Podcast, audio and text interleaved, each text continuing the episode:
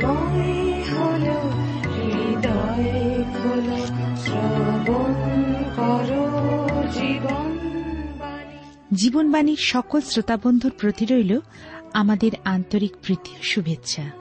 আশা রাখি অনুষ্ঠানের মধ্যে দিয়ে ঈশ্বরের আশীর্বাদ লাভ করছেন। জীবন পথে চলতে গেলে মানুষ দুটি পথের সম্মুখীন হয়, প্রশস্ত ও সংকীর্ণ পথ। প্রশস্ত পথে রয়েছে আনন্দ ও উল্লাস। সংকীর্ণ পথে রয়েছে কষ্ট, সমস্যা, যন্ত্রণা। প্রশস্ত পথে জীবনের শেষে নিয়ে যায় অনন্ত মৃত্যু যন্ত্রণা। কিন্তু সংকীর্ণ পথে শেষে পাওয়া যায় অনন্ত জীবন ও অনন্ত আনন্দ। প্রিয় শ্রোতা বন্ধু, আপনি সিদ্ধান্ত নিন কোন পথ আপনার জীবনের জন্য সঠিক। আপনি কি সিদ্ধান্ত গ্রহণে অপারগ? তাহলে জীবনবাণীর আলোচনার মাধ্যমে সঠিক সিদ্ধান্ত গ্রহণ করুন ও আলোর পথে এগিয়ে যান।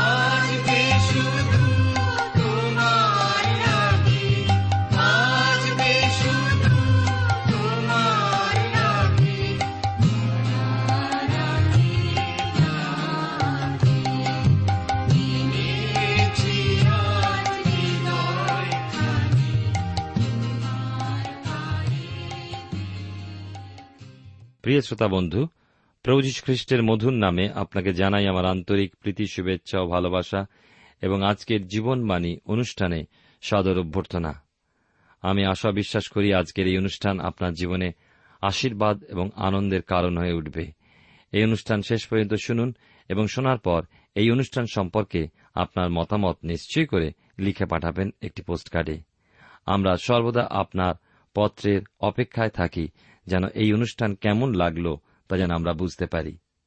ঈশ্বর আপনার জীবন এবং আপনার পরিবারে আশীর্বাদ করুন এবং আজকের আমরা ধারাবাহিক আলোচনায় ইস্টারের বিবরণ তার চারের অধ্যায় তিন পদ থেকে পাঠ এবং আলোচনা শুরু করব।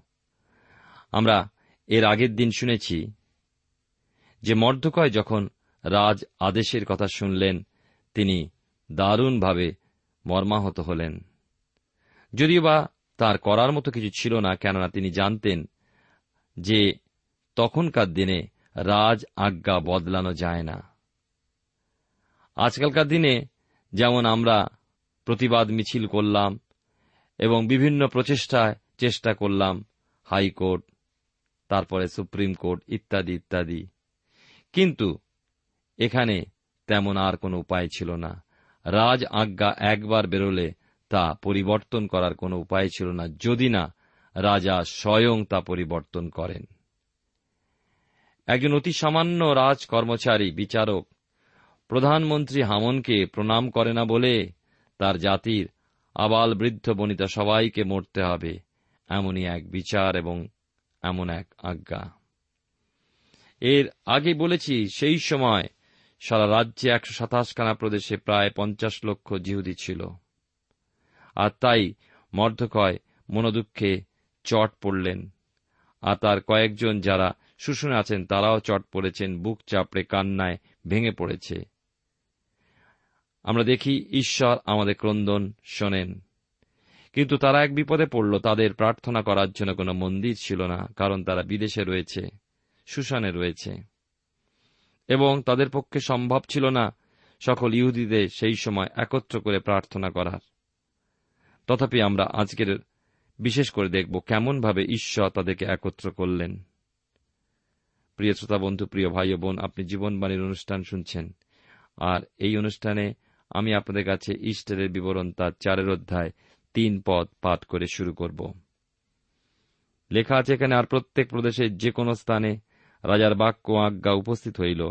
সেই স্থানে জিহুদিগণের মধ্যে মহাশোক, উপবাস, রোদন ও বিলাপ হইল এবং অনেকে চটে ও ভস্যে শয্যা পাতিল ঈশ্বর তার আপন পঠিত বাক্যের দ্বারা আমাদেরকে আশীর্বাদ করুন, আসুন প্রার্থনায় প্রত্যেকে অবনত হই।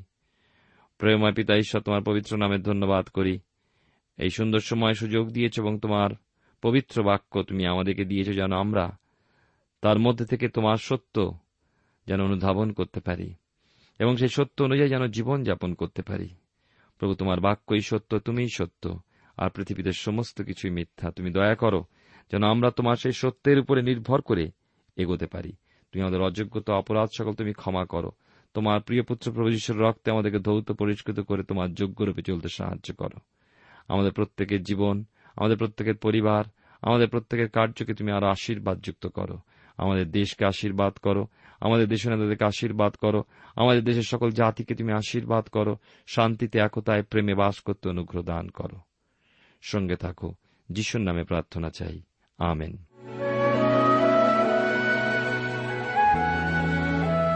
প্রিয় শ্রোতা বন্ধু, আপনি জীবনবাণীর অনুষ্ঠান শুনছেন।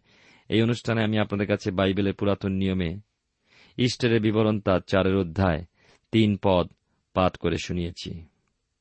আমরা দেখি যে ক্রমশ সুশন রাজ্যের বিভিন্ন অংশে ইহুদিরা চট পরিধান করে ভস্যে শয্যা পাতল। কিন্তু রাজার হারেমে সুন্দরী ইহুদি কন্যা ইস্টের একা যেন জাতিচ্যুত, এসবের আড়ালে পড়ে আছেন। বাইবেলে পুরাতন নিয়মে যিশায় ভাওবাদীর ভাওবাণী অনুযায়ী যিশাইও তার পঁয়তাল্লিশ অধ্যায় পারস্যরাজ কোরাসের সময় বাবিলনীয় ইহুদিরা নিজ দেশে ফিরে যাওয়ার অনুমতি লাভ করে, কিন্তু অনেক ইহুদি দেশে ফিরে যাননি। তাদের মধ্যে মর্দকয়ও আছেন, যে কথা এর আগেও বলেছি। ঈশ্বরের ব্যবস্থা অমান্য করে থেকে গেছেন, সুতরাং তারা ঈশ্বর থেকে দূরেই রয়েছেন। তাদের মধ্যে সমবেত প্রার্থনা ছিল না, কিন্তু অন্যান্য অনুষ্ঠান যেমন উপবাস তারা করত, চট পরিধান করত ভস্যে বসত। আজ অনেকে আছি, আমরা ঈশ্বর থেকে বহুদূরে, নিয়মিত আমরা প্রভুর মন্দিরে, গির্জায় যাই না। অবিশ্বস্ত হয়ে পড়ছি জীবনে। প্রিয় শ্রোতা বন্ধু সকল ঘটনার মধ্যে দিয়ে, এই সকল ঈশ্বরের বাক্যের মধ্যে দিয়ে আমি আপনি যেন অনুপ্রাণিত হতে পারি। ঈশ্বরে বাধ্য হই যে সুযোগ ঈশ্বর আমাদেরকে দিয়েছেন, তার চরণতলে অবনত হতে, তার মন্দিরে জমায়েত হতে আমরা যেন তা হতে কখনো পিছুপা না হই। সকল ইহুদি জানত যে মাদীয় পারসীয় রাজার আজ্ঞা অপরিবর্তনীয়। কেবল অহস্যরস রাজার বেলা নয়, দানিয়েল পুস্তকেও এই বিষয়ে আমরা পাই। যে রাজার আজ্ঞা পালন করতে হয়েছিল এবং যে পালন করবে না, তাকে সেই আগুনের মধ্যে ফেলে দেওয়া হবে। সদ্রক ময়সক অবেদনগকে ফেলে দেওয়া হয়েছিল আগুনে, দানিয়েলকে সিংহের খাদের মধ্যে, অথচ ঈশ্বর তাদেরকে রক্ষা করেছিলেন। রাজা অহস্যরস, বষ্টি রানীকে ফিরিয়ে নিতে পারেননি, কেননা রাজা আদেশ করেছিলেন যে বষ্টি রানী রাজার সামনে আর আসবে না। এই অবস্থায় রাজ্যের সকল ইহুদি স্থির করে নিয়েছিল যে মৃত্যুবরণ করা ছাড়া আর অন্য পথই নেই। এই জন্যই মর্ধকয় নিজ বস্ত্র ছিঁড়ে চট পরিধান করেছিল। ইহুদি জাতি, আমরা জানি যে ঈশ্বরের আদেশ অমান্য করার জন্য, ঈশ্বরের বাক্য অবহেলা করার জন্য ঈশ্বর তাদের জিহুদি দেশ থেকে নির্বাসিত করেছিলেন। কিন্তু ঈশ্বর কথাও বলেছিলেন যে সত্তর বৎসর পর আমি তাদের নিজ দেশে ফিরিয়ে আনব। যখন ফিরে আসার সময় এলো, তখন বেশিরভাগ লোক ওই বিদেশ ভুঁয়ে থেকে গেল। আবার তারা ঈশ্বরের আদেশ অমান্য করল। কিন্তু তাদের মনে নিজকৃত কর্মের জন্য চেতনা অনুতাপ হল না। ঈশ্বরের বাক্য অবহেলা করাটাই হল পাপ। প্রিয় শ্রোতা বন্ধু, প্রিয় ভাই বোন ঈশ্বরের বাক্য অনন্তকালের জন্য। আজও সেই জীবন্ত বাক্য বলবৎ আছে। আমরা কি সেই বাক্যে বিশ্বাস রেখেছি?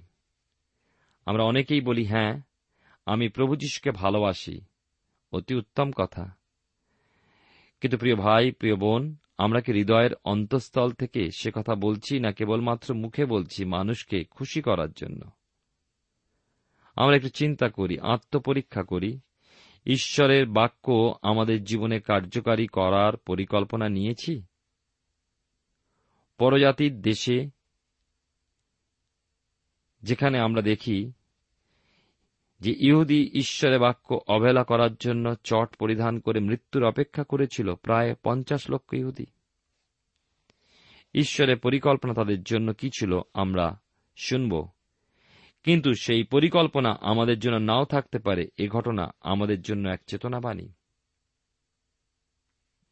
আমরা শুনলাম যে অহস্যরস রাজার প্রধানমন্ত্রী হামনের চক্রান্ত।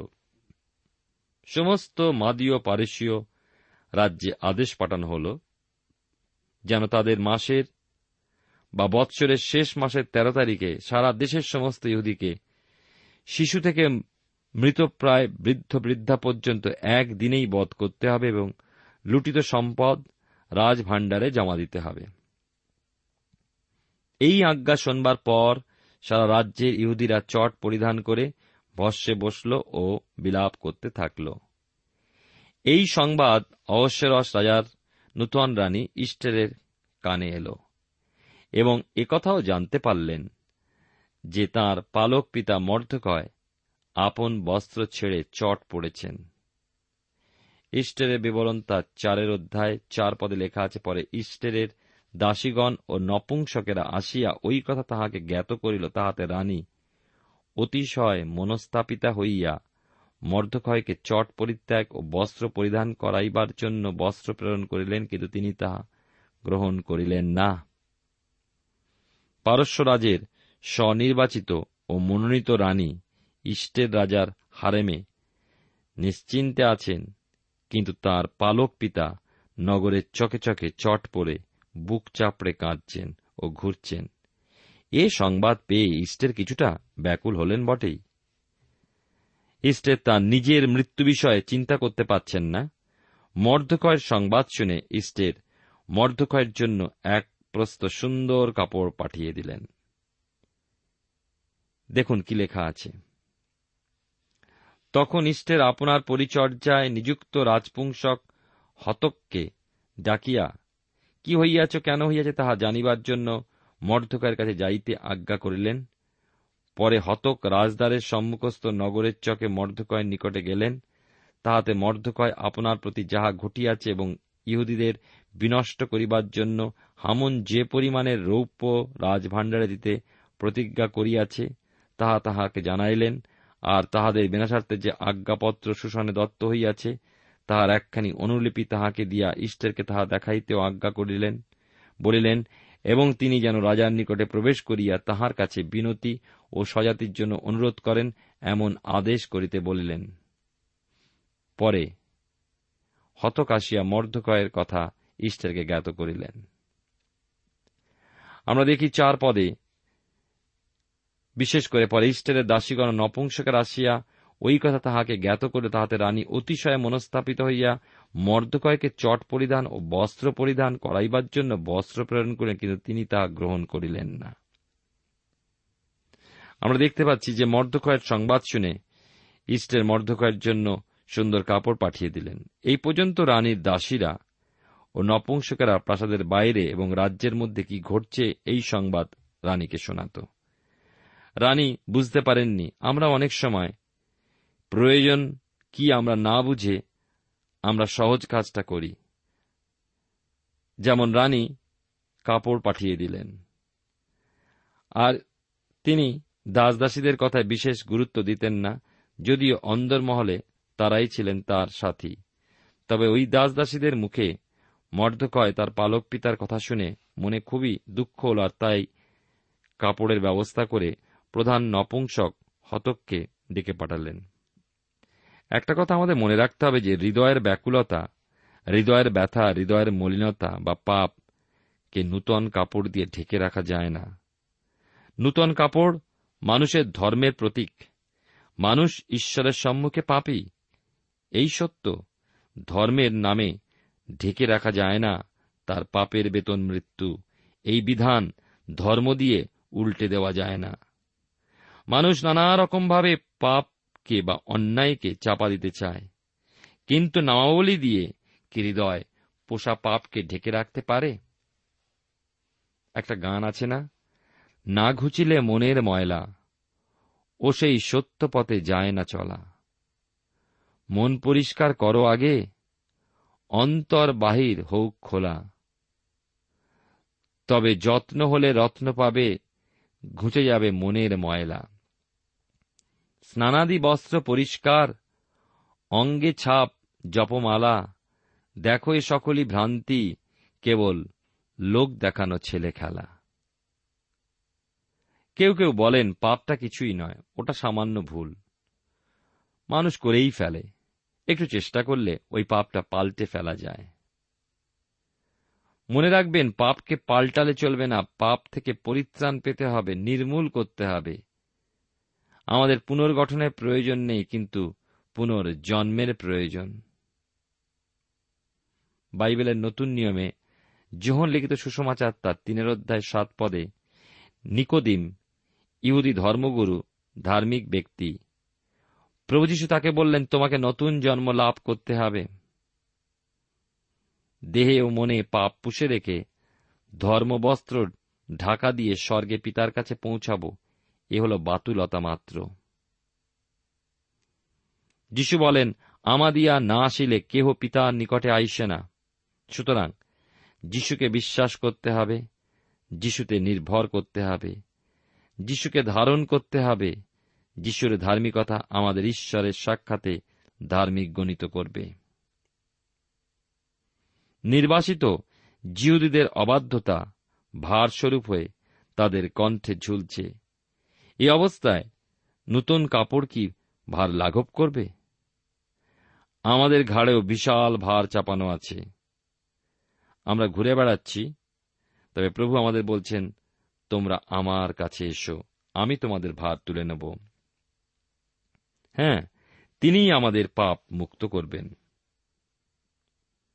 চারের অধ্যায় পাঁচ এবং ছয় পদে লেখা আছে, তখন ইষ্টের আপনার পরিচর্যা নিযুক্ত রাজ নপুংসক হতককে ডাকিয়া কি হইয়াছ কেন হইয়াছে তা জানিবার জন্য মর্ধকয়ের কাছে যাইতে আজ্ঞা করিলেন।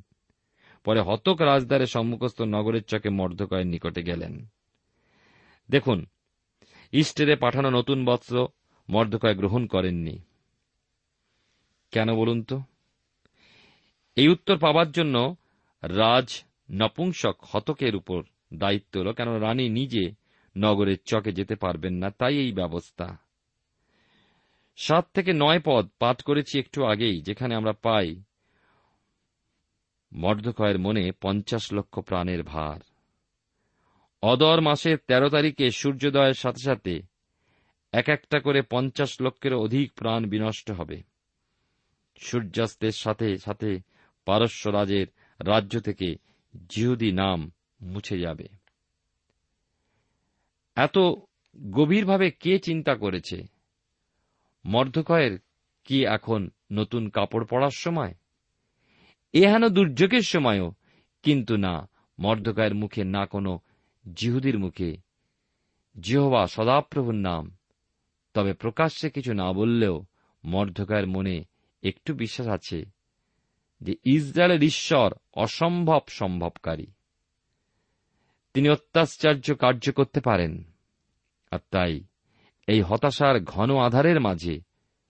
মর্ধকয় দূরে এক ক্ষীণ আলো দেখতে পাচ্ছেন। এখন ওই আলোই শেষ চেষ্টা। হামনের শয়তানির বেড়াজাল টোপকে ওই আলোর কাছে পৌঁছাতে হবে।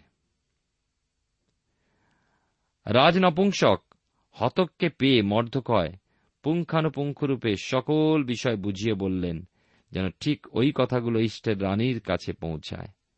আর সুশনে যে রাজ আজ্ঞা দেওয়ালে লটকে দেওয়া হয়েছিল, তার একটা অনুলিপি। ইস্টেরকে পাঠালেন ও হতককে অনুরোধ করলেন যেন ইস্টেরকে পড়ে শোনান, কেননা ইস্টের পারস্য ভাষা পড়তে পারতেন না। হতক অতি বিশ্বস্ততার সঙ্গে দায়িত্ব পালন করলেন। আমরা দেখি যে দশ এবং এগারো পদে লেখা আছে, তখন ইষ্টের হতককে এই কথা বলিয়া মর্ধকয়ের কাছে যাইতে আজ্ঞা করিলেন রাজার দাসগণ রাজার অধীন প্রদেশ সময়ের প্রজারা সকলেই জানে, পুরুষ কি স্ত্রী, যে কেউ আহত না হইয়া ভিতরের প্রাঙ্গণে রাজার নিকটে যায়, তাহার জন্য একমাত্র ব্যবস্থা এই যে, তাহার প্রাণদণ্ড হইবে। কেবল যে ব্যক্তির প্রতি রাজা স্বর্ণময় রাজদণ্ড বিস্তার করেন, সেই মাত্র বাঁচে। আর তিরিশ দিন অবধি আমি রাজার নিকটে যাইবার জন্য আহুতা হই নাই। আদেশ পত্র পাঠ ও হতকের মুখে সকল কথা শোনবার পর রানী ইষ্টের বিব্রত বোধ করলেন। হতককে ডেকে বললেন, তুমি আবার মর্ধকয়ের সাথে সাক্ষাৎ করো। ইষ্টের রানীর ভাবটা হল, এই, তা আমি কি করতে পারি? রাজার আদেশ অপরিবর্তনীয়। তাছাড়া গত তিরিশ দিনের মধ্যে রাজা আমার কোনো খোঁজ খবরই নেননি। জানি না, আমার নিজের অবস্থা কি? আর তাছাড়া এ কথাও রাজ্যের সবাই জানে যে পুরুষ অথবা স্ত্রী যে কেউ হোক না কেন, রাজা কর্তৃক আহত না হলে রাজার প্রাঙ্গণে যেতে পারে না। যদি যায়, সে অবশ্যই মরবে। তবে কিনা একটা ব্যাপার ঘটতে পারে, যদি রাজা কারও প্রতি তাঁর সেই সোনার রাজদণ্ড বাড়িয়ে দেন, তবে সে অনুগ্রহ লাভ করবে। রাজা অহস্যরসের সেই মতিগতির কথা কে জানে? যদি মেজাজ ভালো থাকে তো মঙ্গল তা না হলে রাজা তার মহারানীর প্রাণ নিতে দ্বিধা করবেন না। সুতরাং নিজ ইচ্ছায় রাজার প্রাঙ্গণে যাওয়ার অর্থ মৃত্যু হতে পারে। এখন হে পিতা তুমি বলো আমার কর্তব্য কি? আমরা বারো থেকে চোদ্দ পদে পাই ইস্টারের এই কথা মর্ধকয়কে জ্ঞাত করা হইল, তখন মর্ধকয় ইস্টারকে এই উত্তর দিতে কহিলেন, সমস্ত জিহুদির মধ্যে কেবল তুমি রাজবাটিতে থাকাতে রক্ষা পাইবে তাহা মনে করিও না। ফলে যদি তুমি এ সময় সর্বতভাবে নীরব হইয়া থাকো, তবে অন্য কোন স্থান হইতে জিহুদীদের উপকার ও নিস্তার ঘটিবে। কিন্তু তুমি আপন পিতৃকুলের সহিত বিনষ্ট হইবে। আর কে জানে যে তুমি এই প্রকার সময়ের জন্যই রাজ্ঞীপদ পাও নাই? ইস্টারের সকল কথা মর্ধকয়কে জানানো হল। মর্ধকয় মনোযোগ দিয়ে সব শুনলেন। মর্ধকয় মুখের পরিবর্তন হল। হতাশা, নিরাশা, ঘৃণাভরা মুখ কঠোর হয়ে উঠল। আর মর্ধকয় কন্যা ইস্টারকে বলে পাঠালেন, ইস্টের, তুমি কথা মনে ভেব না যে সমস্ত ইহুদিদের থেকে তুমি একা পৃথক থেকে এবং রাজপ্রাসাদে প্রহরী বেষ্টিত থেকে ও বষ্টি রানী গদিচ্যুত সেই আসন তুমি পেয়ে বেঁচে থাকবে। রাজার আদেশ, প্রত্যেক জিহুদি মরবে। কথা মনে রেখো, তুমি রক্তের সম্বন্ধে ইহুদি। যেহেতু তুমি মহারানী হয়েছ, তাই তুমি ছাড়া পাবে স্বপ্নেও কথা ভেব না, তুমিও মরবে। রাজা অহস্যরাজ জানতেন না যে ইষ্টের একজন ইহুদি কন্যা। মর্দকা ইষ্টকে আরও বললেন তুমি যদি এখন নীরব থাকো, মনে রেখো, আমি জানি অন্য কোন স্থান থেকে ইহুদিদের উপকার হবে, নিস্তার পাবে, কিন্তু তুমি নয়। আর কে জানে যে এই বিপদের সময় আপন জাতি ও জাতিকে বাঁচাবার ও রক্ষা করার জন্যই তুমি মনোনীতা হয়ে রাজার পাশে স্থান পেয়েছ। এখানে অন্য কোন স্থান বলতে মর্ধকয় ঈশ্বরের প্রতিজ্ঞার কথা স্মরণ করছেন যে প্রতিজ্ঞা ঈশ্বর অব্রাহামের কাছে করেছিলেন। মর্ধকয় এখনও সরাসরি ঈশ্বরের নাম মুখে আনেননি। এমন হতে পারে যে পরজাতীয় পৌত্তলিকদের দেশে ইসরায়েলের পবিত্রতমের নাম উচ্চারণ করে তার গৌরব ক্ষুণ্ণ করতে চাইছিলেন না। আপনারা হয়তো জানেন অথবা জানেন না, তারা ঈশ্বরের নাম মুখে আনত না। তাই জন্য তারা বলতো আদোনাই। সকল কিছুর আড়ালে এক অদৃশ্য শক্তি কাজ করে চলেছেন, তা না হলে এক ইহুদি কন্যা বিশাল রাজ্যের রানীর পদ পেতে পারে? এবং দুর্যোগের মুহূর্তে জাতির জন্য প্রাণ ভিক্ষা করার পরিকল্পনা করার অনুরোধ স্বীকার করে নিয়ে রাজার কাছে উপস্থিত হবার জন্য প্রস্তুতি। অন্যভাবে চিন্তা করলে নিজ প্রাণের পরিবর্তে জাতিকে রক্ষা করার চেষ্টা। তবে মর্দকয় একথা জানতেন যে প্রাণ ভিক্ষা দেন একমাত্র ঈশ্বর, কোন মানুষ নয়। ঈশ্বর মানুষের মধ্যে দিয়ে ব্যবস্থা করেন। আর আমরা দেখি, পনেরো থেকে সতেরো পদে সেই কথাই মর্ধকয়ের কাছ থেকে নপুংসক যে সংবাদ এনে ইষ্টের রানীকে দিল, তাতে ইষ্টের রানীর সম্বিত ফিরল, আর তিনি মর্ধকয়কে পাল্টা জবাব দিলেন, রানী মর্ধকয়ের চ্যালেঞ্জ গ্রহণ করলেন। কিন্তু মর্ধকয় জানালেন, বিষয়টা একতরফা নয়। তুমি সুশনের সকল ইহুদিকে একত্রিত করো এবং আমার জন্য তিন দিন, তিন রাত উপবাস করো। আর ইস্টের বলেন যে, আমিও আমার দাসীরাও তাই করব। লক্ষণীয় বিষয়ের মধ্যে প্রার্থনার কথা উল্লেখ নেই। কেন উল্লেখ নেই? কারণ তারা ঈশ্বরের ইচ্ছার মধ্যে নেই। জোনা যখন পালাচ্ছিলেন, তিনি ঈশ্বরের ইচ্ছামতো কাজ করছিলেন না, আর তাই প্রার্থনাও করছিলেন না। যেই জলে পড়লেন তিমিতে গিলে নিল আর জোনা প্রার্থনা শুরু করলেন। তবে আমার মনে হয়, ওই পঞ্চাশ লক্ষ মানুষের মধ্যে কিছু ইহুদি নিশ্চয়ই প্রার্থনা করতে বসেছিল। আর শেষ পর্যন্ত ইস্ট রাজার সামনে যাওয়ার সিদ্ধান্ত নিলেন। তিনি বললেন, যদি মরতে হয় মরব। মর্ধকয় তার সাথীদের সাথে উপবাসও করলেন। ঈশ্বর আপনার জীবনে মঙ্গল করুন।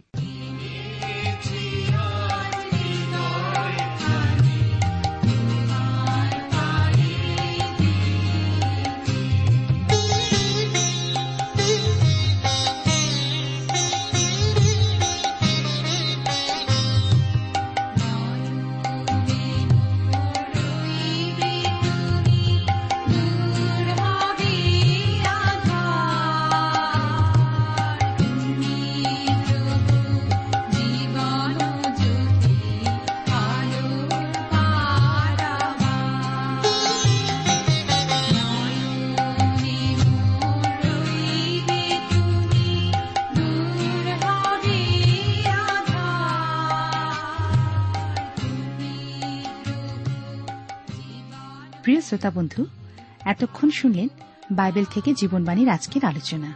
আমাদের অনুষ্ঠান কেমন লাগল? যদি এই বিষয়ে আপনি আরও কিছু জানতে চান এবং আপনার যদি বাইবেল না থাকে, তাহলে বাইবেল ছাড়া এই অনুষ্ঠান আপনি কেমনভাবে বুঝতে পারছেন, আমাদের ঠিকানায় শীঘ্রই লিখে জানান। আমরা খুব খুশি হব যদি আপনি চিঠির সাহায্যে বা ফোনে এস এম এস এ অথবা ইমেলের সাহায্যে আমাদের সাথে যোগাযোগ করেন। আমাদের ঠিকানা হল Jibonbani T W R India, post box number এক ছয় নয় দুই পাঁচ, কলকাতা, সাত লক্ষ চৌত্রিশ। আবার বলছি, Jibonbani T W R India, post box number এক ছয় নয় দুই পাঁচ, কলকাতা, সাত শূন্য শূন্য শূন্য তিন চার। আমাদের ইমেলের ঠিকানা হল Bengali TTV at radio eight eight two dot com আবার বলছি Bengali TTV at radio eight eight two dot com আমাদের phone number two four three eight double zero four five two four three eight double zero four five এবং আমাদের mobile নাম্বারটা লিখে নিন nine four double three four nine seven two three five আবার বলছি nine four double three four nine seven two three five আজকের সময় এখানেই শেষ। বিদায় নিচ্ছি। নমস্কার।